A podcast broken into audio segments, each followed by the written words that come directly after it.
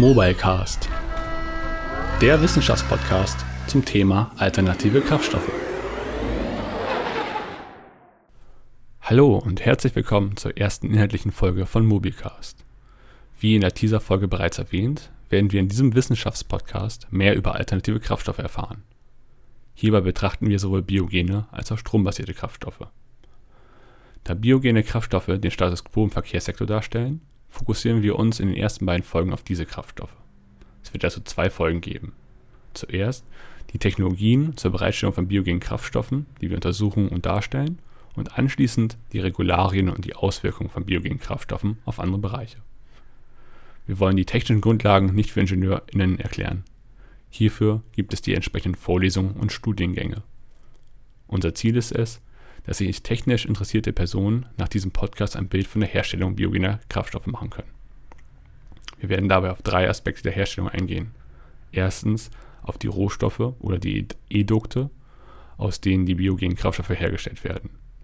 Dann zweitens auf die möglichen Prozessschritte zur Umwandlung der Rohstoffe in die Endprodukte und letztlich auch auf die Endprodukte selbst mit den Eigenschaften und Einsatzmöglichkeiten. Hierbei werden wir unterscheiden in konventionelle und fortschrittliche biogene Kraftstoffe, basierend auf der Auswahl der Rohstoffe.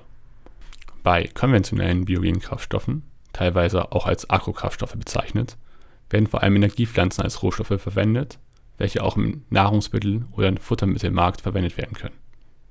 Unter den fortschrittlichen biogenen Kraftstoffen versteht man dann Kraftstoffe, die aus Rest- und Abfallstoffen hergestellt werden, also keine bzw. eine stark reduzierte Konkurrenz zur Nahrungsmittelbereitstellung aufweisen. Aber dazu später mehr. Beginnen wir nun mit den konventionellen biogenen Kraftstoffen, und zwar Biodiesel und Bioethanol. Biodiesel ist der mit Abstand meistgenutzte biogene Kraftstoff in Deutschland. Jährlich werden ca. 2,3 Millionen Tonnen Biodiesel vertankt. Dem klassischen Diesel werden derzeit bis zu 7% an Biodiesel zugemischt. Häufig sieht man dann an Tankstellen so einen Aufkleber äh, mit B7, um dies zu kennzeichnen. Mit dieser Zumischung müssen keine technischen Voraussetzungen bei den Fahrzeugen mit beachtet werden. Der Anteil von Biodiesel kann also je nach Verfügbarkeit variieren. Es ist aber auch möglich, mit einem höheren Anteil als den 7% ein Fahrzeug zu betreiben. Beispielsweise können auch Fahrzeuge mit B100, also mit 100% Biodiesel betrieben werden. Das sind dann meistens heutzutage Nutzfahrzeuge.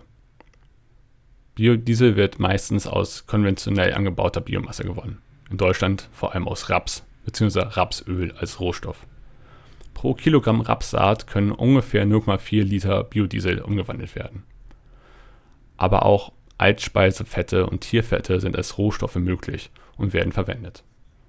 Allerdings bilden diese Öle und Fette nur die Rohstoffe für den Biodiesel und damit die Grundlage. Biodiesel selbst im chemischen Sinne ist nämlich ein Fettsäure-Methylester, abgekürzt als FAME aus dem Englischen. Keine Sorge, wir werden hier nicht tief in die chemischen Eigenschaften dieser Fettsäure-Methylester eindringen.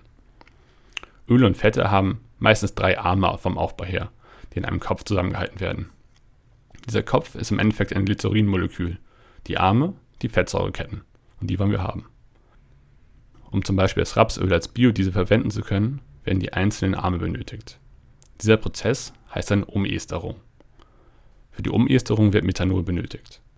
Vereinfacht gesagt versorgt ein Methanolmolekül immer eine Schnittstelle der Fettsäureketten und wir halten diese als einzelne längliche Ketten zur Weiterverwendung.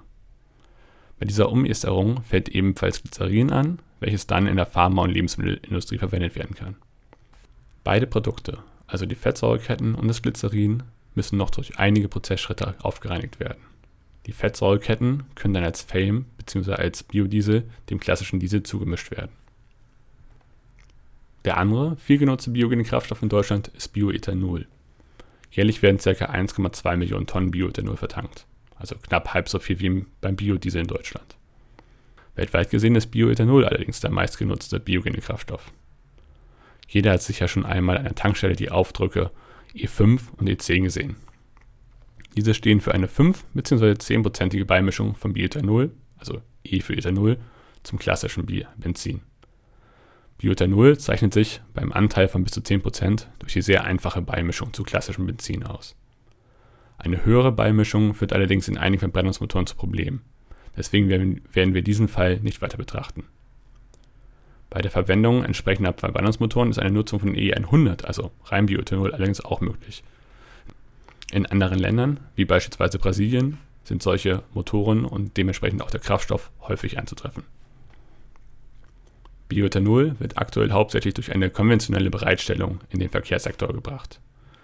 Hierfür werden primär Energiepflanzen wie Weizen, Roggen und Zuckerrüben in Deutschland und Mais in den USA oder Zuckerrohr in Brasilien geerntet und stellen die energetische Basis für Bioethanol dar.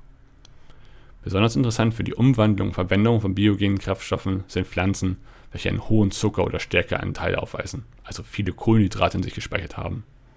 Je mehr Kohlenhydrate oder einfach verfügbare Zucker eine Pflanze besitzt, desto ertragsreicher ist die Umwandlung.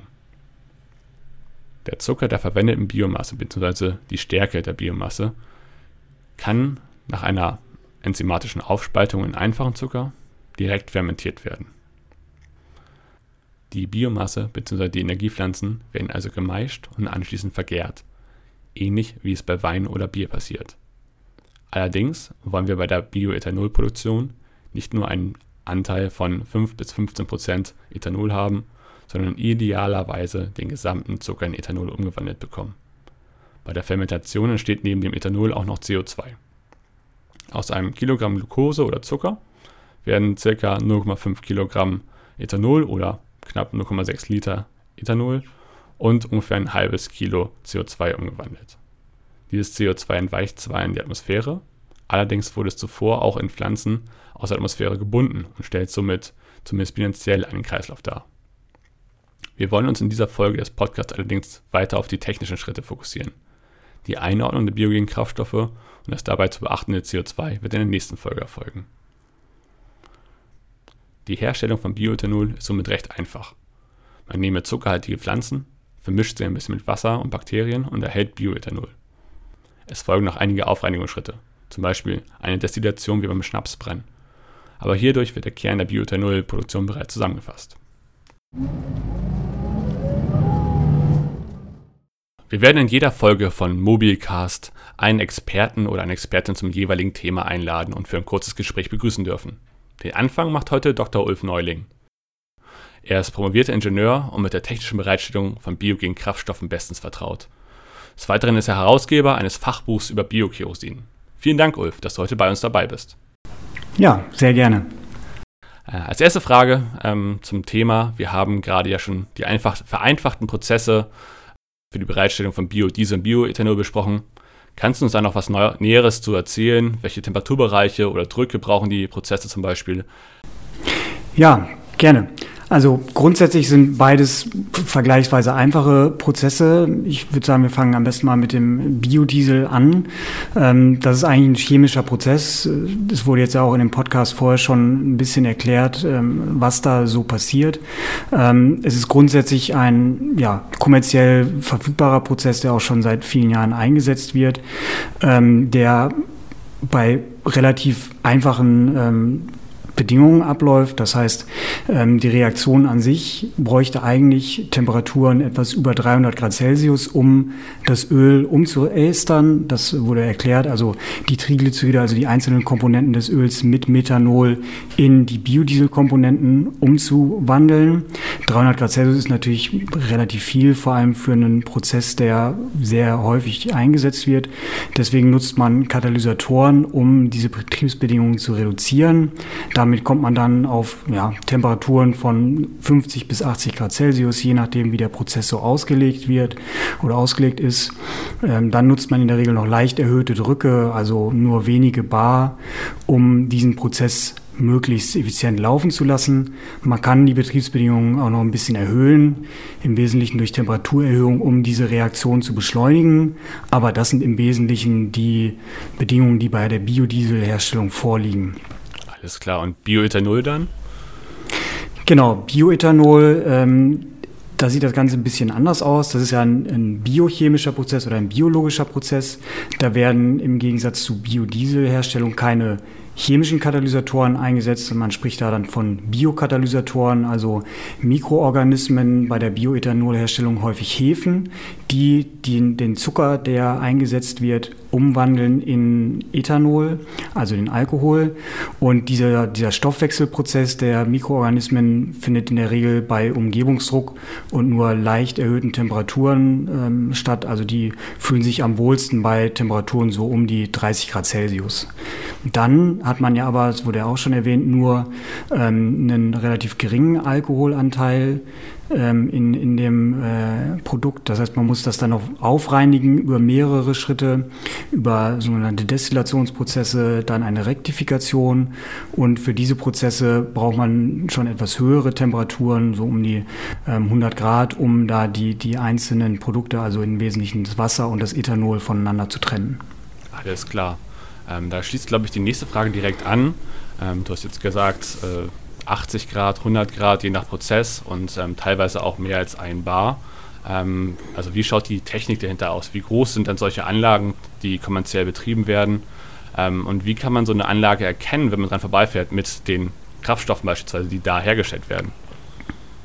Tja, also erkennen ist, glaube ich, äh, relativ schwierig. Die sehen eigentlich aus wie, wie andere chemische Anlagen auch, wie Raffinerien, in der Regel ein bisschen kleiner. Ähm, Bioethanolanlagen, es gibt in Deutschland so, ich glaube, etwas unter zehn Anlagen, ähm, die produzieren aber in sehr unterschiedlichen Größenordnungen. Es gibt eine relativ kleine, die größeren, die produzieren so irgendwas zwischen 50 und 300.000 Tonnen Bioethanol pro Jahr. Ähm, das sind dann einfach mehrere Behälter, Kolonnen, Reaktoren, die nebeneinander stehen ähm, auf einem Gelände. Also schon relativ kompakt. Man erkennt es dann wahrscheinlich am Wesentlichen ähm, an den ja, Ethanoltanks, die, die noch daneben stehen und den, den höheren Auftrennkollonnen. Ähm, Biodieselanlagen sind, gibt es ein paar mehr in Deutschland. Die sind in der Regel auch etwas größer. Da geht es eigentlich los so bei ungefähr 100.000 Tonnen Produktionskapazität pro Jahr. Ähm, die größte Anlage mit bis zu 700.000 Tonnen äh, pro Jahr steht sogar in Hamburg. Das heißt, das ist dann schon ja, vergleichbar mit einer kleineren Raffinerie ähm, von der Größenordnung.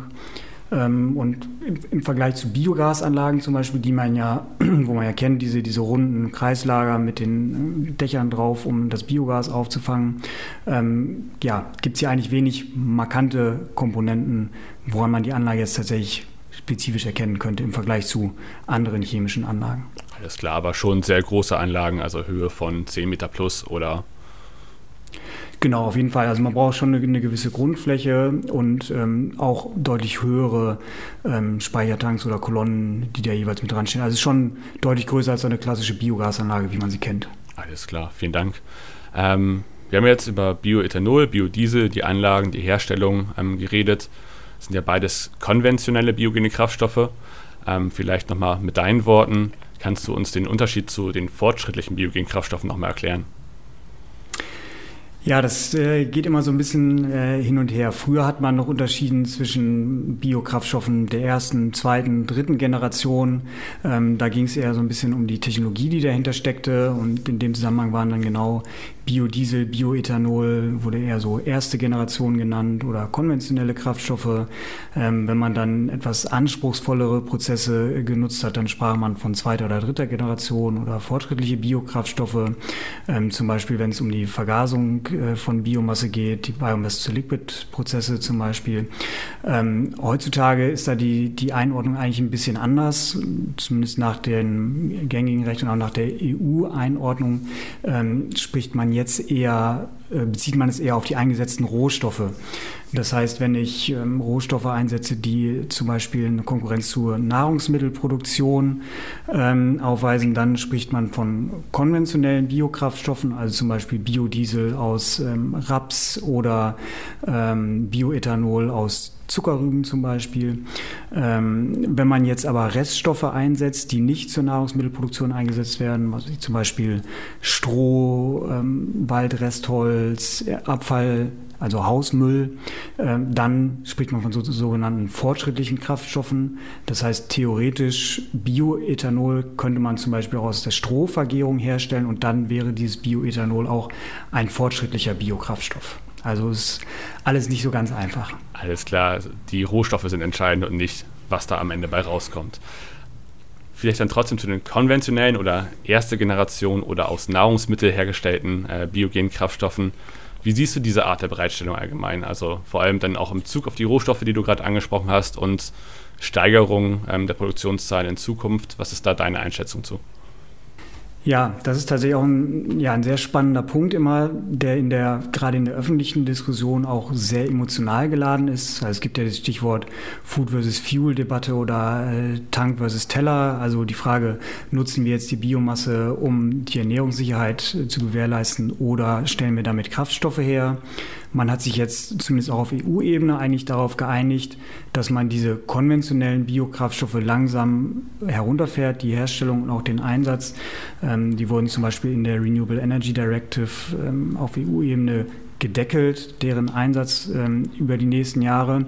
Auf der anderen Seite sind natürlich diese Pflanzen sehr effizient. Das heißt, sie haben sehr hohe Flächenerträge ähm, und man kann mit geringen Flächen sehr viel Biomasse produzieren wohingegen bei Reststoffen oder auch Stroh oder Pflanzen, die keine Nahrungsmittelpflanzen sind, ähm, man eher geringere Erträge hat. Das heißt, größere Flächen braucht. Im Endeffekt läuft es also immer auf eine Flächenbetrachtung heraus. Die Frage ist, wie viele Flächen haben wir und wie können wir damit am effizientesten natürlich zuerst die, die Nahrungssicherheit gewährleisten, aber natürlich zweitens auch möglichst effizient erneuerbare Energieträger, zum Beispiel Biokraftstoffe, bereitstellen. Das heißt, man muss natürlich immer diesen Aspekt der, der Nachhaltigkeit ähm, im Hinterkopf behalten und die Nahrungsmittelsicherheit gewährleisten, aber ähm, auch die Flächenverfügbarkeit mit betrachten. Alles klar. Dann vielen Dank für die Beantwortung der Fragen beim ersten Frageblock. Wir hören uns später nochmal wieder. Für die Bereitstellung konventioneller biogener Kraftstoffe werden also Energiepflanzen wie Raps oder Weizen benötigt. Ein Anbau dieser Pflanzen zur ausschließlichen Bereitstellung von Kraftstoff kann aus vielerlei Perspektiven diskutiert werden. Wir werden diese Diskussion, also das Spannungsfeld zwischen Kraftstoff, Futter und Nahrungsmitteln, in der kommenden Folge bearbeiten. Für die technische Bereitstellung ist allerdings nur wichtig zu wissen, dass sich fortschrittliche biogene Kraftstoffe bewusst auf andere Rohstoffe zur Kraftstoffbereitstellung fokussieren. Hier sind vor allem Rest- und Abfallstoffe zu nennen, wie beispielsweise Stroh und Gülle. Zu den fortschrittlichen biogenen Kraftstoffen gehören zum Beispiel sogenannte BTL-Kraftstoffe. Das BTL steht für Biomass to Liquid, also auf Deutsch ungefähr Biomasseverflüssigung. BTL-Kraftstoffe sind auch sogenannte synthetische Kraftstoffe. Das heißt, es werden klassische Kraftstoffe wie Diesel oder Benzin aus Grundbausteinen synthetisiert bzw. zusammengewürfelt. Der Vorteil von diesen synthetischen Kraftstoffen liegt in der Weiternutzungsmöglichkeit bestehender Infrastruktur. Wenn Benzin oder Diesel aus Biomasse synthetisiert werden kann, so muss für den Verbrennungsmotor oder die Flugzeugturbine oder die Tankstelleninfrastruktur keine Anpassung vorgenommen werden. Woraus bestehen also diese BTL-Kraftstoffe? Prinzipiell kann hierfür jede pflanzliche Biomasse verwendet werden.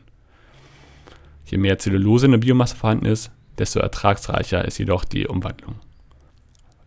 Verwendet werden insbesondere Reststoffe, wie beispielsweise Stroh. Aber auch Restholz, schnell wachsende Energiepflanzen, Bioabfälle usw. Können verwendet werden. Die Besonderheit bei der Bereitstellung von BTL-Kraftstoffen ist die Verwendung der gesamten Pflanze, nicht nur von einzelnen Teilen wie des Samens beim Raps. Insgesamt sind vier Umwandlungsschritte für die Bereitstellung von BTL-Kraftstoffen notwendig. Die Vergasung, die Gasreinigung, die Synthese, von denen die Kraftstoffe ihren Namen haben, und abschließend die Aufbereitung. Unter Vergasung versteht man den technischen Vorgang der Umwandlung der festen Biomasse in ein Synthesegas. Wie bei der Verbrennung von Biomasse ist die Vergasung ein Zwischenschritt zur vollständigen Verbrennung. Durch Wärme, Druck und Sauerstoff wird die Biomasse in einen gasförmigen Zustand gebracht. Die Wärme und der Druck sorgen für ein Aufbrechen der Verbindung innerhalb der Biomasse und der Sauerstoff hilft bei diesem Vorgang. Man spricht deswegen auch von einer thermochemischen Vergasung. Thermo durch die Wärme und chemisch durch die Zugabe des Sauerstoffs. Im Synthesegas sind vor allem Wasserstoff, Kohlenmonoxid, Kohlendioxid sowie vielfältige Kohlen-Wasserstoffverbindungen, also Tere, und Schwefel- und Stickstoffverbindungen enthalten. Die letztgenannten Verbindungen, also alles mit Teeren, mit Schwefel und mit Stickstoff, sind bei vielen Prozessen nicht gerne gesehen. Sie können Katalysatoren beschädigen ungewollte Reaktionen durchführen und so weiter. Deswegen werden diese Verbindungen in der Gasreinigung entfernt, was häufig der kritische Prozessschritt ist. Die meisten realen Vorhaben sind bisher in diesem Prozessschritt gescheitert bzw. hatten die größten Probleme mit der Gasreinigung. Durch die Heterogenität der Biomasse sind einfach sehr viele ungewollte Verbindungen im Synthesegas. Zusätzlich zur Abtrennung der ganzen unsauberen Verbindungen wird auch das Kohlendioxid abgetrennt. Danach wird durch den sogenannten CO-Shift der Wasserstoffanteil im Synthesegas erhöht. Die Aufbereitung von Synthesegasen werden wir noch einmal detailliert in der ersten Folge zu den strombasierten Kraftstoffen erläutern. Aktuell ist nur wichtig zu wissen, dass nach der Gasreinigung ein Synthesegas existiert. Dieses Synthesegas wird nun zu flüssigen Kohlenwasserstoffen weiterverarbeitet. Also unterschiedlich langen Ketten von Kohlenstoffatomen mit Wasserstoffatomen drumherum. Chemisch identisch mit klassischen Kraftstoffen wie Benzin oder Diesel. Dieser Vorgang geschieht durch die sogenannte Fischer-Tropsch-Synthese. Stark vereinfacht werden das Kohlenstoffmonoxid und der Wasserstoff des Synthesegases durch Katalysatoren, Wärme und Druck zu solchen Kohlenwasserstoffketten zusammengefügt. Wir betrachten die Fischer-Tropsch-Synthese ebenfalls noch genauer in den Folgen zu den strombasierten Kraftstoffen. Nach der Synthese existieren eine Vielzahl unterschiedlich langer Kohlenwasserstoffe. Diese werden im Prozessschritt der Aufbereitung in Leicht-, Mittel- und Schwerfraktionen aufgeteilt und anschließend zum jeweils gewünschten Kraftstoff veredelt. Und voilà, wir haben aus fester Biomasse einen flüssigen Kraftstoff bereitgestellt. Biomass to Liquid. Ulf, wir haben gerade die Biomass to Liquid Kraftstoffe besprochen. Die synthetische oder künstliche Herstellung klassisch genutzter Kraftstoffe aus vornehmlich Rest- und Abfallstoffen. Wie kann man sich so eine Anlage vorstellen? Wie groß sind diese Anlagen bereits und wie viel BTL-Kraftstoff gibt es schon auf dem Markt? Ja, also im, im Prinzip kann man sich diese Anlagen wieder vorstellen wie eine klassische Raffinerie. Das sind viele Rohre, Reaktoren, Kolonnen, die da zusammengeschaltet sind ähm, insbesondere der Fischer-Tropsch-Teil und das nachgeschaltete, die Aufbereitung der Kraftstoffe, also alles nach der Vergasung, sieht ganz aus wie eine klassische Raffinerie und das gibt es ja auch schon. Ähm, die Vergasung kann man sich so ein bisschen vorstellen wie einen, einen großen Heizkessel oder Dampferzeuger in einem Kraftwerk, also auch eigentlich ein, ein großer Stahlbehälter, bei dem die benötigten Drücke und Temperaturen erzeugt werden, um die Biomasse zu vergasen diesen, die, den Gesamtprozess einer Biomass-to-Liquids-Anlage äh, gibt es zurzeit noch nicht. Es werden einige Anlagen derzeit gebaut, vor allem in den USA und auch in England. Allerdings gibt es diesen Prozess aus über die Fischer-Tropsch-Synthese Kraftstoffe herzustellen, ähm, schon seit längerem und auch in entsprechenden Größenordnungen. Da wird das Synthesegas aber aus Erdgas hergestellt. Da spricht man dann nicht von Biomass to Liquids, sondern vom Gas to Liquids Prozess. Und die Kraftstoffe, die da rauskommen, kann man zum Beispiel auch hier in Deutschland kaufen. Das wäre dann sowas wie das Shell V-Power, was es auch an, der, an den meisten Tankstellen gibt. Und diese Anlagen sind tatsächlich sehr groß. Also da spricht man von mehreren Millionen Tonnen Kraftstoffen, die da pro Jahr hergestellt werden. Also schon, wenn wir nochmal zurückdenken an die Biodieselherstellung in Deutschland, bei ein bis zwei Millionen Tonnen sind das schon ganz andere Größenordnungen, die da in diesen Anlagen umgesetzt werden. Alles klar, vielen Dank. Ähm, wie ist deine Meinung zum, zum Ausbau von diesen Kraftstoffen, wenn es die noch nicht in Deutschland bisher gibt? Ähm, können wir überhaupt mit einem relevanten Beitrag hier in Deutschland im Verkehrssektor dafür rechnen? Tja, das ist äh, tatsächlich eine schwierige Frage. Ähm, die Anlagen, die derzeit in den USA und auch in England gebaut werden, nutzen im Wesentlichen Waldrestholz, Industrierestholz ähm, oder auch Hausmüll. Also in den Regionen sehr homogene ähm, ja, Einsatzstoffe, die auch relativ, einen, noch einen relativ hohen Energiegehalt haben. Das kann man aber nicht so leicht auf Deutschland übertragen die Waldrestholz oder Industrieabfallholzer, die, ist, äh, die hier auch in Deutschland natürlich anfallen, werden zurzeit schon ähm, eingesetzt, zum Beispiel zur Fernwärmebereitstellung, also in, in Heizwerken. Das heißt, da gibt es nur ein geringes Potenzial, was man nutzen kann. Und auch der Hausmüll ist hierzulande nicht vergleichbar, zum Beispiel mit dem in den USA, da wir ja schon sehr viel oder sehr intensive Mülltrennung betreiben, viele heizwertreiche Komponenten, zum Beispiel Papier, aber auch Plastikmüll, schon aussortieren und anderweitig nutzen, sodass der Hausmüll nur einen relativ geringen Energiegehalt hat und somit nicht so einfach für eine Vergasung genutzt werden kann. Das ist der, der, ich sag mal, etwas technische, systemischere Hintergrund. Auf der anderen Seite sind diese Anlagen, die derzeit gebaut werden, ähm, deutlich kleiner als zum Beispiel die Gas-to-Liquids-Anlagen. Also da sind wir eher in einem Bereich von 30.000 bis 60.000 Tonnen Kraftstoff, die da pro Jahr produziert werden. Und wenn man das mal vergleicht mit den Kraftstoffmengen, die, die insgesamt eingesetzt werden, ist das natürlich nur ein sehr kleiner Beitrag.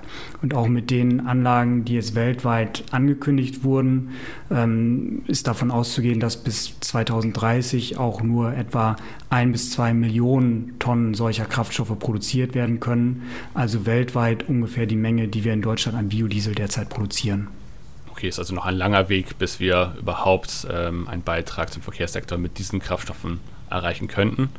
Ähm, wir haben jetzt schon sehr viel über Biodiesel, Bioethanol, BTL-Kraftstoffe gehört und du als Experte für genau diese biogenen Kraftstoffe ähm, vielleicht eine abschließende Frage. Was ist die Bedeutung des Standing von diesen biogenen Kraftstoffen jetzt und in Zukunft? Was möchtest du unseren ZuhörerInnen mitgeben bei diesem Thema? Ja, danke für die Frage. Ähm, es klang jetzt vielleicht so ein bisschen negativ. Biomass to Liquids, da kommen wir nicht weit mit. Da gibt es jetzt keinen signifikanten Ausbau ähm, oder Beitrag, der jetzt in den nächsten Jahren zu erweitern ist. Aber das ist ja tatsächlich auch nur eine Option. Das heißt, es gibt ja verschiedene Prozesse, die man nutzen kann. Es gibt sehr viele unterschiedliche Biokraftstoffe, die eingesetzt werden können. Ähm, es gibt sehr viele unterschiedliche Rohstoffe. Das heißt, man hat hier eine große Möglichkeit oder eine große Bandbreite und es wird nicht nur die den einen Biokraftstoff oder den einen Herstellungsprozess geben, sondern ich gehe davon aus, dass es ein, eine breite Bandbreite an unterschiedlichen Kraftstoffen gibt, die man aber trotzdem alle auch in denselben Fahrzeugen oder Flugzeugen einsetzen kann. Wenn wir zum Beispiel über Flugzeuge sprechen, Luftverkehr, da sind derzeit sieben unterschiedliche Herstellungsverfahren alleine zugelassen. Es gibt noch viel mehr. Das heißt, da werden auch über unterschiedliche Prozesse mehr Produktionskapazitäten aufgebaut, um diese Kraftstoffe auch herzustellen und einzusetzen. Und wir brauchen auf jeden Fall langfristig erneuerbare Kraftstoffe, um den Verkehrssektor zu dekarbonisieren. Und dabei ist es natürlich immer wichtig, dass diese Biokraftstoffe auch nachhaltig bereitgestellt werden. Ähm, und dabei meine ich Nachhaltigkeit nicht nur im Sinne von Klima- und Umweltschutz, ähm, sondern ganzheitliche Nachhaltigkeit. Das heißt, wir haben schon das Thema Nahrungsmittelsicherheit kurz angesprochen. Ähm, es gibt auch die soziale Nachhaltigkeit. Also das heißt, da muss man eigentlich immer alle Dimensionen der Nachhaltigkeit im Hinterkopf behalten, um diese ja, wenn man Biokraftstoffe herstellt, um diese auch sinnvoll einsetzen zu können. Alles klar. Vielen Dank für diese abschließenden Worte von dir ähm, und für die Beantwortung der Fragen und deine Einschätzung allgemein zum Themenblock. Und wenn ihr etwas von Ulf äh, erfahren wollt, äh, wir verlinken ihn unten in den Show Notes. Vielen Dank, Ulf, für deinen Beitrag. Sehr gerne. Und wenn es noch weitere Fragen gibt, meldet euch gerne bei mir. Das war es auch schon mit der ersten inhaltlichen Folge von Mobilcast. Heute haben wir die technischen Grundlagen der biogenen Kraftstoffe behandelt. Von den konventionellen biogenen Kraftstoffen wie Biodiesel und Bioethanol bis zu den fortschrittlichen biogenen Kraftstoffen, welche aus Reststoffen synthetisiert werden können. In der nächsten Folge behandeln wir das Spannungsfeld der Kraftstoff-, Futter- und Nahrungsmittelbereitstellung und gehen verstärkt auf die zukünftig geltenden Regularien zu biogenen Kraftstoffen ein. Wir freuen uns über jedes konstruktive Feedback. Gerne unter mobilcast.tuhh.de. Also, bis zum nächsten Mal bei Mobilcast, dem Wissenschaftspodcast zum Thema alternative Kraftstoffe.